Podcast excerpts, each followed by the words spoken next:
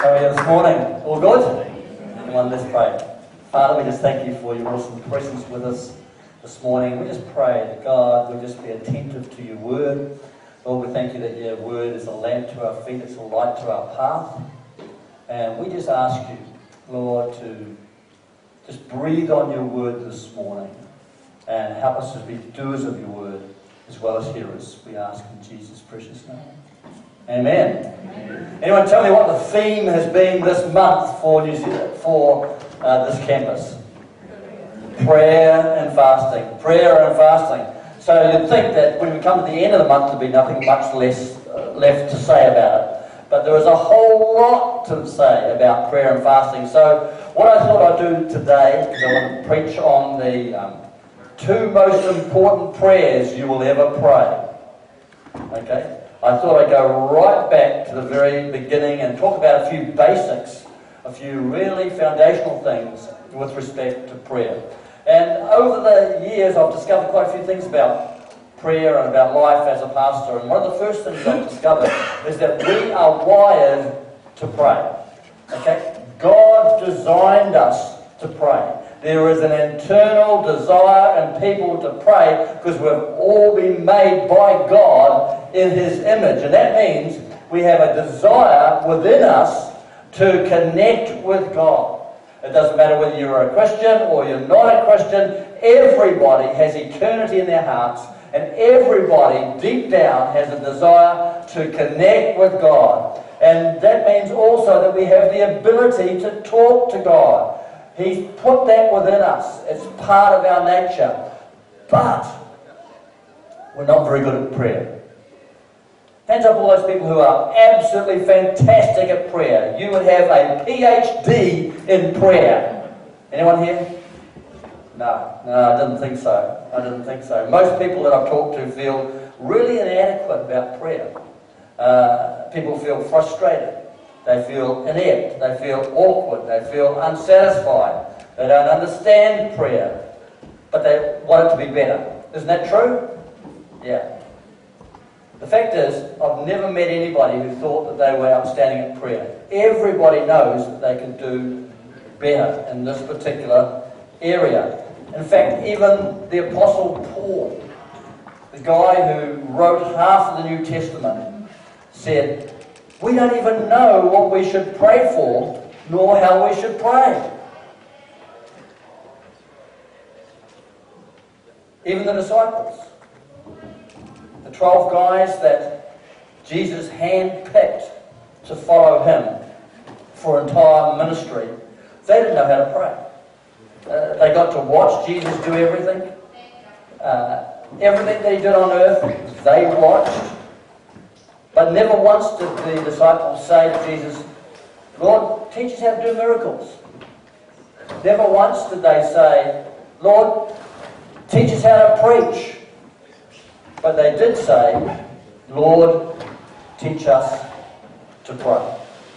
Because watching the Master, they knew that the key to the power behind his miracles and his teaching and his preaching was prayer. The third thing that I've noticed over the years is that our frustrations with prayer are often caused by our misconceptions about prayer. So there's a couple of things that I just want you to know this morning. First of all, prayer is not a magic wand. Okay? It's not a genie in the bottle where you have this little magical bottle called prayer and you rub it and all of a sudden God comes out and he says, Your wish is my command.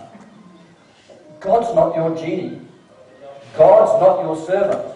We are God's servant.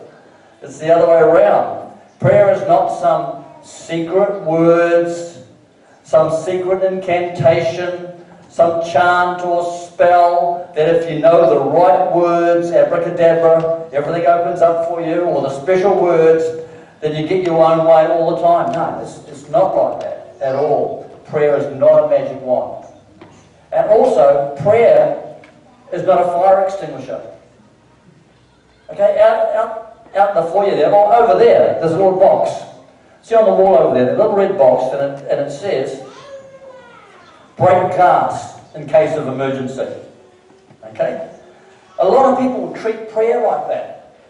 The only time they pray is when they're in pain or when there's an emergency. In fact, the terminology is often all we can do now is pray. And people will say, Oh, has it come to that? Is it that bad that all we can do now is pray? As if prayer is the last resort when you've tried everything else. You know, if everything else fails, try prayer. Prayer is not supposed to be like that. prayer is not meant to be the last resort in your life. It's meant to be your first choice. Before you buy that car, pray. Before you go looking for that job, pray. Before you accept that date, pray. And all the mums said, Amen. Yeah. You should make it your first choice, not your last resort in every area of your life. Prayer is not a fire extinguisher. And also, it's not a tug of war. Okay, prayer is not a tug of war with God. A lot of people think that God doesn't really want to answer your prayers. He doesn't want to listen. And that you have to wear God down until he finally gives in. You know, you keep badgering him and you keep pestering him and you keep praying and say, God, God, please. And finally he goes, oh, okay, all right, I give in. You can have it. Like a tug of war with God. No, it's not like that at all. That's not what the Bible teaches. In fact, Jesus tells a story about an unjust judge in Luke 18 to show us that God is not like that at all. God wants to answer your prayers. So, What's the most important group of prayers that you can pray? What's the most important one? Well, firstly, it's those prayers that build your relationship with God. They're the most important ones. God created you to know Him, to spend time with Him, to talk with Him. And we can talk to God about anything because God loves you and loves to talk to you and He loves us to talk to Him. He's our Heavenly Father. And fathers are interested in what's going on in their kid's life. It's like uh, when Penny and I had just been married a few months, um, we both had good jobs, and and we did what most young couples uh, were doing. We were looking to see if we could possibly buy our own house. And so I went through all the figures and everything else, and we saw a house that we liked. And back in those days, it was like $30,000. Yeah, that's when you can buy a brand new car for $2,000. So uh, we saw this house and um, did all the sums, and, and I said to Penny, hey, look, if, if we can if we can put off having kids for eight years, we can, um, we can afford this house. You see. So that was the scheme. Anyway, I used to get up at 6 o'clock in the morning each morning and I'd spend an hour reading the Word and, and praying. And I just was giving this to the Lord. And suddenly, one morning, it's like He turned my eyes, the lights on, he spoke to me, and I came rushing out of our bedroom to Penny. I said, Hey, look at this. And I wrote down a whole pile of bits and pieces of, pieces of paper, things that God was telling me about. And basically, he, he showed me that if we could put off buying a house for three years and save in the government saving schemes as it was back then, then we could have kids straight away and we could afford a house that was twice as much as the one that we were looking to buy. So that's what we did. We followed the plan that God had given us. Instead of buying a $30,000 house, we ended up buying a $55,000 house. Uh, we had kids straight away, which our kids are thankful for. Uh, and, um, and actually, because of that blessing and because of that start, when I finally left the dairy company, I sold the house for three times what we had paid for it, and I was debt free. Absolutely debt free. And so God was interested in the nitty gritty little things in my life that I was interested in at the time. So I could bring those things to Him in prayer. Uh, Psalm 103, verse 13 says, The Lord is like a father to his children, tender and compassionate to those who reverence Him. 1 John 5, 14 says, We can be confident approaching God knowing that He listens to us whenever we ask Him for anything according to His will. And since we know that He hears us when we make our requests, then we can be sure that He will answer us. God always hears us, no matter how we say it, when we say it, how loud we say it, or if you just think it in your head, because you're His kid. God listens to you, He hears you, and because of that, it says that we can have confidence approaching Him. You see, prayer is a conversation. It's not a ceremony with rules and regulations. It's about relationship, not ritual. It's not a speech. It's not a poem. It's not an essay. It's talking and listening to God. It's about a conversation. It's about getting close to Him. It means we both talk and listen. Often during prayer time, I'd say, God, is there anything that you want to say to me right now? And then I just be quiet.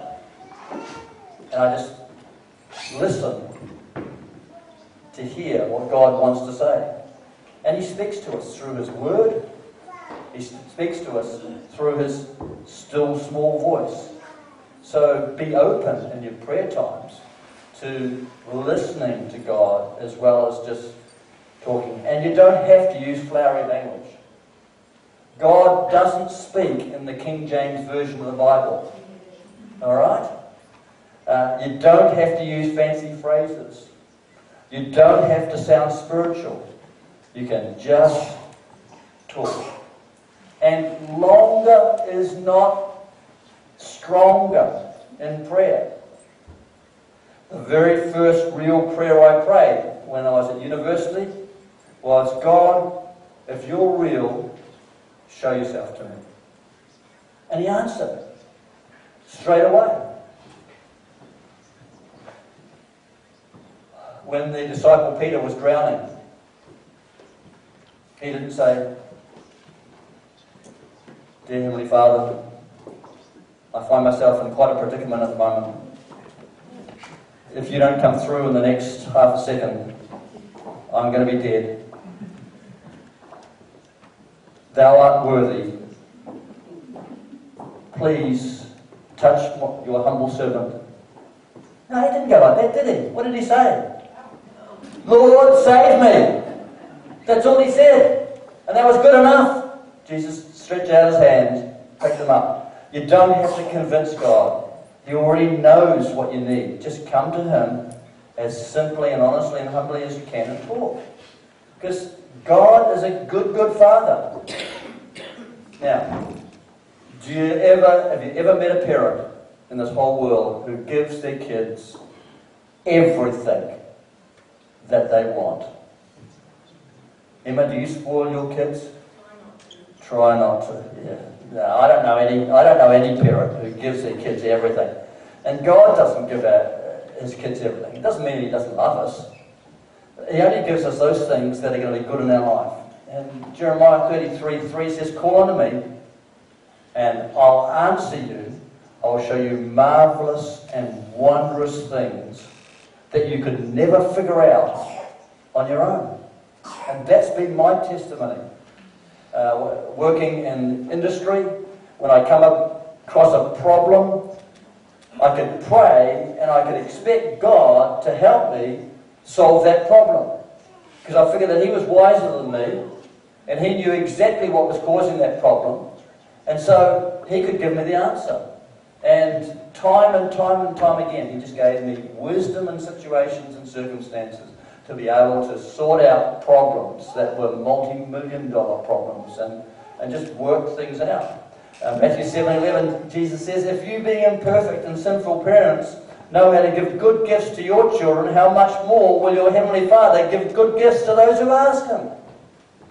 How much more will your Heavenly Father? So he, he wants to bless you. He wants to give you good gifts.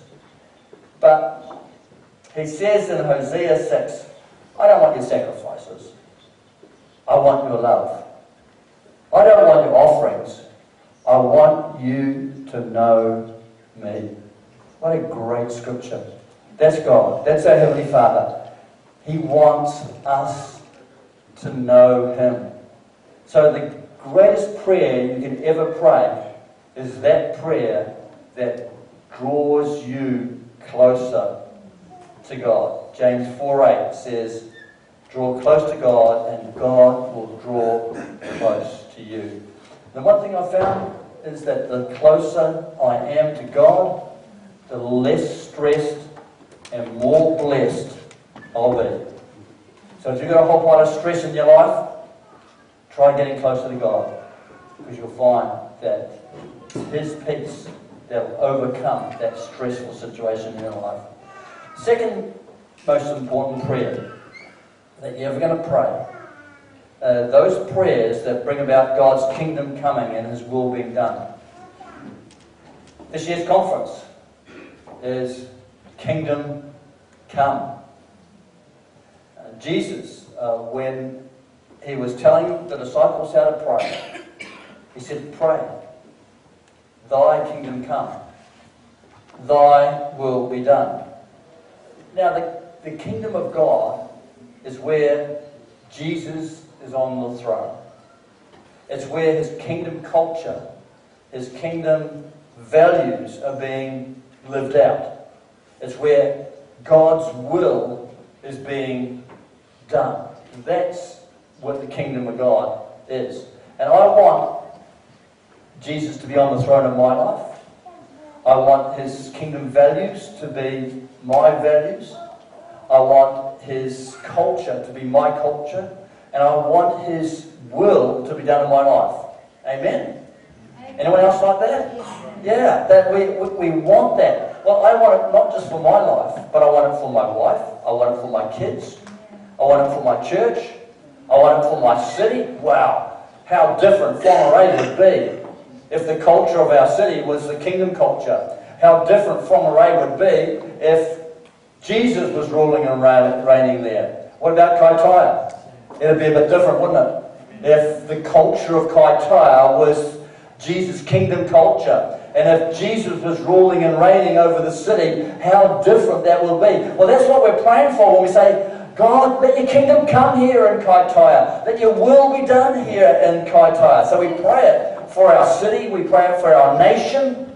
We pray it for the nations of the world. Now, when we are praying, kingdom of God, come. The kingdom of God is advancing you'll find that there will be a battle. Because if God's kingdom is increasing, if God's kingdom is advancing, then Satan's influence will be decreasing and he will fight you for that. In a battle, the enemy doesn't really care what kind of cars the opposition soldier are driving. He doesn't care what clothes the opposition soldiers are wearing.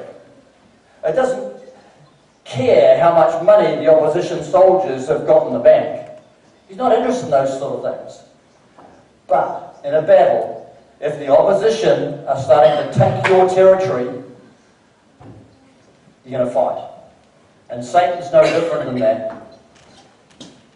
He will fight you for every kingdom come, God's will be done prayer that you pray.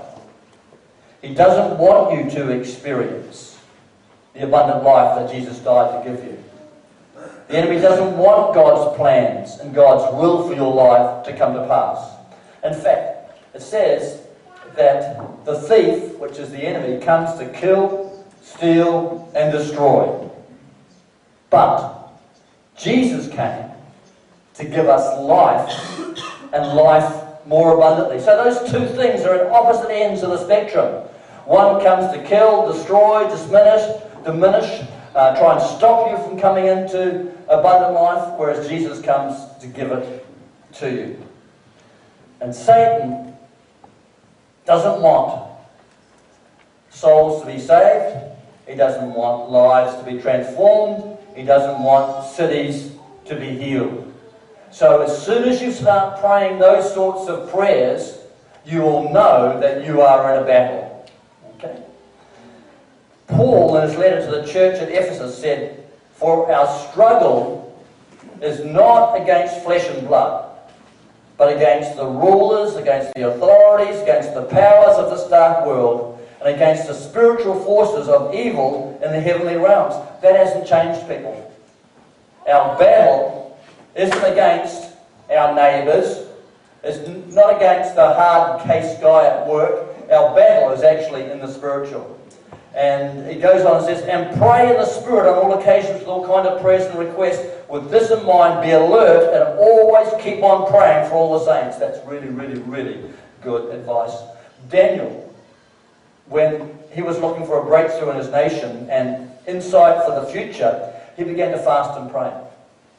And the Bible tells us that he fasted and prayed for 21 days before an angel came to him to give him the answer. And it was interesting. The angel said, Well, actually, God heard you the very first day you prayed. But I couldn't come to give you the answer because there was a battle going on in the heavenlies. And I had to break through in that heavenly battle before I could get the answer to you. And I want to suggest to you today there's a lot of battles going on in the heavenlies. There's battles going on for our young people. The enemy hates seeing young people full of the Holy Spirit coming into the plans and the purposes of God because he knows that our young people are the hope of the future. He knows that they are the seed and they need to be destroyed. So you'll find that the enemy in Northland particularly has targeted our young people. He doesn't want to see Kaitaia break through, break out of all the problems that uh, we've got. He doesn't want to see this, uh, this city healed. He doesn't want to see light replace his darkness. 2 Corinthians 10.4 says, The weapons we fight with are not the weapons of the world. On the contrary, they have divine power to demolish strongholds. The weapons that we fight with have divine power. And one of the most powerful weapons that God has given us is prayer and fasting. How many people love fasting? One. And that person's probably a liar too. I hate fasting. I, well, nah, I like the results of fasting. I hate the process because I love food. How many people here love food? Oh, man, yeah. I'm into it. I won't, I won't talk about it now because um, my stomach's rumbling. I've lost a couple of kilos. If I don't keep my, my feet apart, my pants will fall down. So uh, if that happens, just turn and face the back, okay? All right. When we fast, a number of things happen. Okay? Uh, and we've got to keep in mind, while we're doing something in the in the natural, it has ramifications in the spirit. When we fast, it creates a hunger in our soul for God. Uh, Proverbs 27, verse 7 says, He who is full loathes honey, but to the hungry, even what is bitter tastes sweet. Quite a number of years ago, when Penny and I were over on holiday in Rarotonga, we were with a group of people who put on a huge, huge hangi for us. And oh man, it was fantastic. There was a suckling pig there, and there was everything that you can imagine. I can just smell it right now. Just take a big deep breath, take a big breath in. You will be able to smell that pork on roast on there. It was just amazing. And we just absolutely, absolutely pigged, pigged out. Get back to the hotel afterwards, and Penny said, Oh, look, there's some ice cream in the fridge. Do you want some ice cream? I love ice cream. But I was full of pig. There's no way I'd have any ice cream. I was just absolutely full. I could not eat anything, anything, anything more. And you know what that's like. Well, the reality is we fill, fill ourselves with so much stuff that it deadens our thirst for God. But the amazing thing is, when you fast, your physical hunger is matched by a renewed hunger in your soul and in your spirit for God. I don't know how it works. I've only got a four year degree and I can't figure this out. But it works. It works. And by the way, when you're, when you're fasting, uh, the first day is the hardest. Okay, first getting, into the second day is the hardest. Once you get through two days, it's a lot easier after that. And there's lots of different ways of fasting. Um, you can fast TV. You can fast your, uh, games on your iPad. Uh, you can fast. You can just put off a whole lot of things. But it's not just about what you put off. It's not just about not eating. Because if it was just about not eating, that's called a diet. Alright? It's what you replace the time. So if you're fasting an evening meal, for instance, spend that time praying. That's where the power comes in. Where you back up what you're doing in the physical with the spiritual. Okay. Fasting brings clarity to hearing God's voice. When we fast, the physical is suppressed, and after you get over your stomach crying out, Feed me, feed me, feed me, feed me, there is an amazing clarity in the spiritual. I've always found that when I fast, God answers. The course of my life was completely altered by God answering my prayer and fasting. 25 years ago, I had to make some decisions as to the direction I was going to be going. In my life, I was an assistant pastor at Hamilton AOG, but I felt God was calling me to lead a church of my own, and I had a number of offers. I've been offered Raglan uh, Assembly of God, which is a good little church. I've been offered Rotorua Assembly of God, which had their own building, was, was absolutely fantastic. I've been offered a church in um, Chile, in Vina del Mar, uh, which was a really significant church in that, um, in that nation. And so I couldn't, I didn't know what I should be doing, so I said to God, I'll go and I'll pray and fast. And in the first day of praying and fasting, God gave me a dream. And uh, in that dream, He just confirmed that He didn't want me in any of these other places, but he wanted me to go to Whangarei. And I'd never been to Whangarei before. I couldn't remember anything about it. I might have passed through Whangarei once. But I said, okay, if that's what you want, I rang up the executive member for the North, uh, and he said, I told him how I was feeling about this. He said, okay, I'm supposed to be preaching on Whangarei in April. Uh, why don't you go and take my place? Went up and preached there. Uh, two weeks later, the elders of the church invited me back, and uh, about four weeks after that, Penny and I and family shifted up to Whangarei, and we've been there for 25 years this August. Changed my life. God clearly, clearly, clearly spoke to me during a time of prayer and fasting. In 2 Chronicles 20, we read of Judah about to be attacked by the combined armies of the Moabites, the Amorites, and the Midianites. And so the first thing that King Jehoshaphat does is he calls a fast for the whole of the nation. And as a result of that nation's prayer and fasting, God speaks to them, tells them exactly what to do, and they do what God says they're to do, and the whole of the three enemy armies are absolutely routed. And I want to suggest to you that when you pray and fast, God will give you clarity in hearing His voice. And if you're entering into difficult situations and circumstances, you can hear what God wants you to do in those situations. And when you follow what God wants you to do, you are in sure, in a sure place. And if you follow him, you know he's going to lead you in the right way. God answers prayer and fasting. Also, fasting breaks chains of bondage and sets captives free and brings breakthrough to situations. Uh, I've been a Christian since 1971. And I still have areas in my life that I need a breakthrough in. But every time I pray and fast, I get significant breakthroughs in those areas that I bring before the Lord. And this last couple of weeks has been no different. I've sensed more freedom. I've sensed God being closer.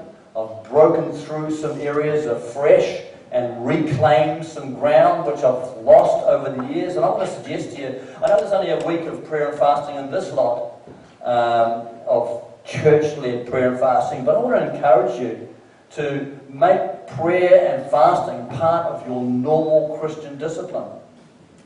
Make it part of your normal life, the way you do things, because you'll find that it'll give you significant breakthroughs in areas of your life.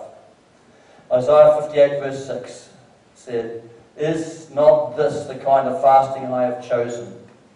To loose the chains of injustice, untie the cords of the yoke, to set the oppressed free, and to break every yoke. Do you need chains broken in your life? Do you need bondage broken, things broken in your life? You need freedom in your life? Do you need breakthrough in situations? Do you know family members who need that? Do you know a church that needs that? Do you know a city that needs that? Well, we all do. So I want to suggest to you, prayer and fasting is one of the most powerful, prayer, uh, powerful weapons that God has given us. In Matthew 17, the New King James Version records Jesus telling the disciples that they couldn't cast a demon out of a boy with epilepsy because that demon only came out by prayer and fasting. So if you need a breakthrough, if you need to break yokes of bondage and set captives free, then I want to suggest to you that you get into prayer and fasting because it will be a powerful weapon in your life. Okay, I want the musicians to come up, and as they're coming up, he's just going to give a short illustration of um, one of the situations that uh, she faced. And, and my wife uh, prays and fasts every month, basically. She does the Daniel fast so, Ken, if you want to just come up quickly and just, um, just share your illustration, thanks. Hi, nice to be with you today. Um, when my boys were at kindy, um, quite a few years ago, and in primary school, I used to meet weekly with my friend. Um, we both had children the same age, and we both wanted to see God work in the kindy and the school, and so we determined to pray together every week for one hour. Now, this is two women praying. We didn't talk, we prayed. We set aside that hour and said we're going to pray for a whole hour. And because we cared about our children's education, but we also understood the influences that there are in schools. And this was a public school, not a Christian school. Um, so we started praying. And when we started to pray like that, and when you pray like that, God will give you a heart for what you're praying for. And so over the time we found that we began to get a heart for the staff, for the school, for the children, for the families in the school, not just our own children. And we found it easier and easier to pray for that hour. Well, while our children were at that school, the, private, the public primary school, we both started teaching Bible in school there, lessons once a week. But at that time there were only four classes being done. That's the senior school. But one year when I went to inquire the headmaster if we could start again that year, he looked at me and bluntly said, I don't want Bible in school anymore. And that's it. It was closed down just like that. In those days, this is a while back, there were no board of trustees.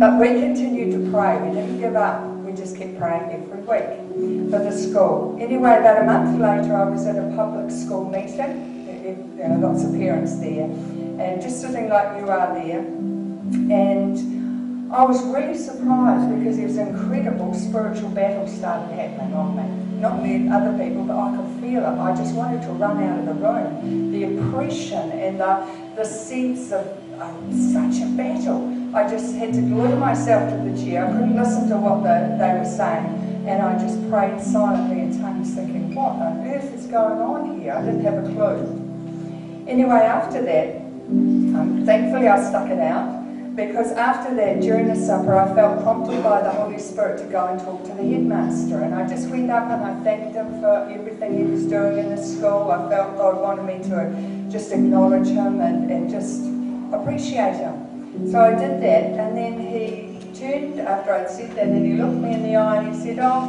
by the way, you can start Bible in school next term and you can do the whole school. I nearly fell over.